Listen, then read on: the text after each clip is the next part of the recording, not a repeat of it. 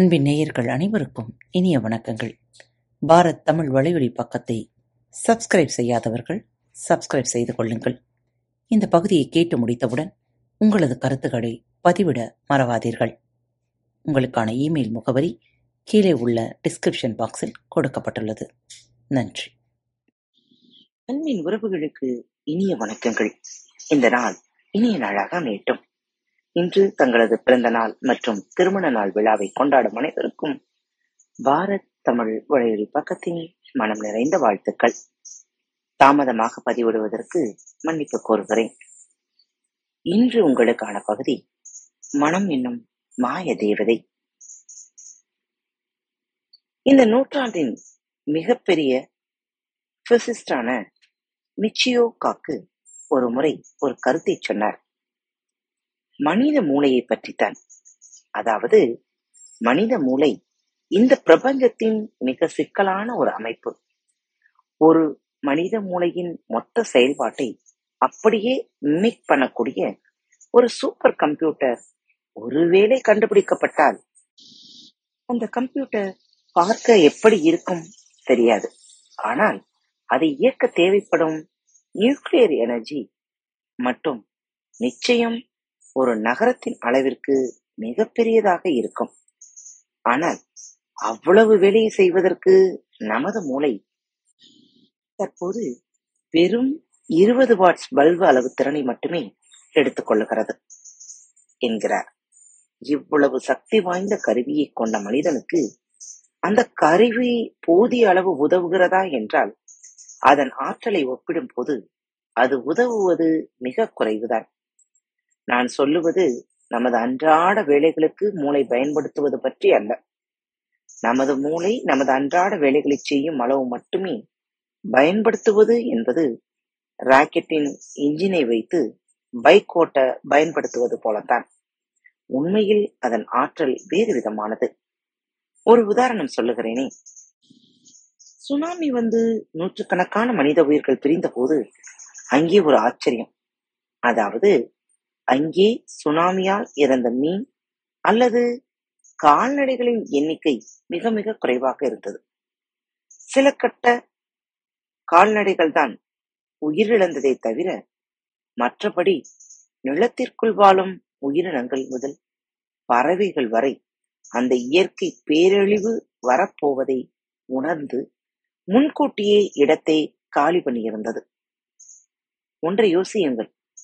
ஒரு ஆட்டிற்கும் புறாவிற்கும் காக்காவிற்கும் பாம்பிற்கும் தெரியும் ஒரு விஷயம். மனித மூளையால் ஏன் தெரிந்து கொள்ள முடியவில்லை? மூளை ஆற்றல் ஒப்பிடும் போது நிச்சயம் அவைகளை விட அதிக ஆற்றல் வாய்ந்த மூளையைத்தான் மனிதன் கொண்டிருக்கிறான். அதில் எந்த சந்தேகமும் இல்லை. ஆனால் அவனால் உணர முடியாமல் போனது எதனால்? ஏன்? அது பயன்படாமல் போனது? இதை புரிந்து கொள்ள முதலில் மூளையின் செயல்பாட்டில் ஒரு முக்கிய விஷயத்தை நீங்கள் புரிந்து கொள்ள வேண்டும். அதை பற்றி சொல்லும் முன் உங்களுக்கு ஒரு கேள்வி.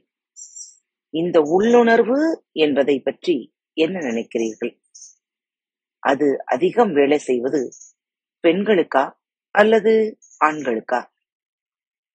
விடை நிச்சயம் பெண்களுக்கு தான் ஊருக்கு கிளம்பும் கணவனிடம் மனைவி என்னன்னு தெரியலங்க. மனசு சரியில்லை. இன்னைக்கு போக வேண்டாம். நாளைக்கு போங்களேன் என்று சொல்வதையோ. வெளியூரில் தங்கியிருக்கும் மகனிடம் தாய் ஒரு கனவு ஒன்று கண்டேன். எதுக்கும் ஜாக்கிரதையா இருப்பா? என்று சொல்வதையோ நாம் கேட்டு இருக்கலாம் இங்கே மூளையின் செயல்பாட்டை பற்றி ஒன்றை சொல்லியாக வேண்டும். நாட்டில் பலதரப்பட்ட வேலைகளை செய்ய அந்தந்த துறை தனித்தனியாக இயங்குவதைப் போல ஒரு கார் தொழிற்சாலையில் தனித்தனி உதிரி பாகங்கள் தயாரிக்க தனித்தனி பிரிவுகள் இயங்குவதைப் போல மூளையில் தனித்தனி விஷயங்களுக்கு தனித்தனி பகுதிகள் செயல்படுகிறது. நீங்கள் மிக தர்க்க ரீதியாக ஒரு கணக்கை யோசிக்கும் போதும் ஓய்வாக ஒரு கவிதையை ரசிக்கும் போதும் மூளையின் ஒரே பகுதியை நீங்கள் பயன்படுத்துவது இல்லை. மூளையில் முன்பு சொன்ன அந்த உள்ளுணர்வு எனும் துறை இயங்குவது எந்த பிரிவில் தெரியுமா? அதுதான் நமது உணர்ச்சியை கையாளும் பிரிவு. அதாவது அதீதமாக உணர்ச்சி வசப்படுபவர்கள் அடிக்கடி உணர்ச்சியை கையாள்பவர்கள் இவர்களுக்குத்தான் உள்ளுணர்வு அதிகம் வேலை செய்யும். காரணம் உள்ளுணர்வை தூண்டும் மூளைப்பகுதியை அவர்கள் தூண்டிவிடுவதால் தான் இயல்பாகவே உணர்ச்சி விஷயத்தில் பெண்கள் ஆண்களை விட அதிகம் முந்தியவர்கள் என்பதால் இன்ட்யூஷன் எனப்படும் உள்ளுணர்வு அந்த ஏதோ பற்றி சொல்லுது என்பது பெண்களுக்கு அதிகம். உணர்ச்சியை கையாளாத ஒருவன் அதனுடன் சேர்ந்து இருக்கும் மூளையின் மற்ற செயல்பாட்டிலும் பின்தங்கி விடுகிறான். பணத்தை அதிகம் செலவு செய்யாத மகா கஞ்சன் அல்லது கருமியை நீங்கள் சந்தித்திருக்கலாம். அவனை பற்றி ஒரு ஆச்சரியத்தை இப்போது சொல்லுகிறேனே. அவனுக்கு நல்ல பெண் துணையை உண்டு பண்ணி பாருங்கள். மேஜிக் பண்ணியது போல அவன் கஞ்சத்தனம் மறைவதை பார்க்கலாம். பெண்கள் பொதுவாக செலவு வைப்பவர்கள் என்ற சாதாரண உலகியல் உண்மை பற்றி நான் பேசவில்லை. நான் சொல்வது மிகுந்த மனோரீதியான ஒரு விஷயம். அதாவது ஒருவனுக்கு பெண் மீது கொள்ளும் ஆசைதான் வேறு வடிவில் தெரிந்து பண ஆசையாக மாறுகிறது என்று மனோ தத்துவம் சொல்லுகிறது. அப்படிப்பட்டவர்கள் தினம் இரவு பணத்தை எண்ணும் போது நீங்கள் பார்க்க நேர்ந்தால் இதை நீங்கள் புரிந்து கொள்ள முடியும். ரூபாய் நோட்டை அவர்கள் ஒரு பெண்ணை தொடுவதைப் போல மிக உணர்வு பூர்வமாக தொட்டு தடவி எண்ணுவார்கள். நாணயம் என்றால் அதன் ஒளியை கூட ரசித்து கேட்பார்கள். தினம் அதை தடவி பார்ப்பார்கள். ஆனால் அதை செலவு செய்ய பகிர மனம் வராது. பின்ன தனது கேர்ள் ஃபிரெண்டை பகிர யாருக்காவது மனம் வருமா? எனவே அவர்களுக்கு நிஜ பெண் நண்பி கிடைத்தால் படிப்படியாக பணத்தை தடவுவது குறைந்து போகும். அந்த அளவில் மூளையில் இரண்டுக்கும் ஒரு தொடர்பு உண்டு. இதே போன்ற இன்னொன்றை சொல்லுகிறேன். கேளுங்களேன். உங்களில் யாருக்காவது மிகுந்த அச்சம் அல்லது காரணமற்ற பயம் ஆட்கொள்கிறதா? நான் சொல்வதை செய்து பாருங்கள். தன்னிடம் மிகுந்த பயமாக இருக்கு.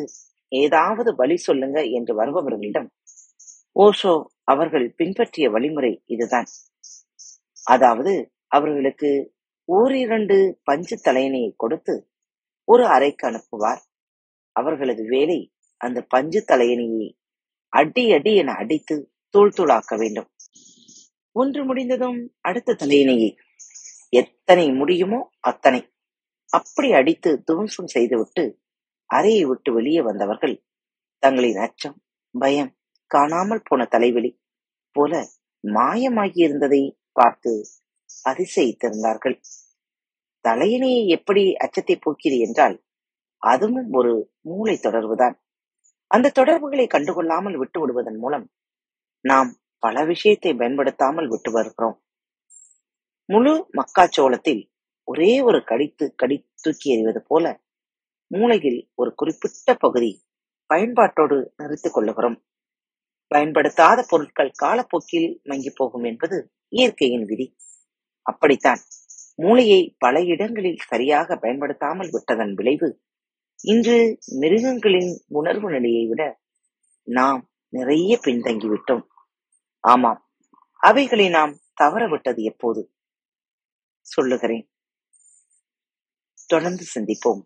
மீண்டும் மற்றொரு தலைப்பில் உங்கள் அனைவரையும் சந்திக்கும் வரை உங்களிடமிருந்து விடைபெற்றுக் கொள்வது உங்கள் அன்பு தோழி.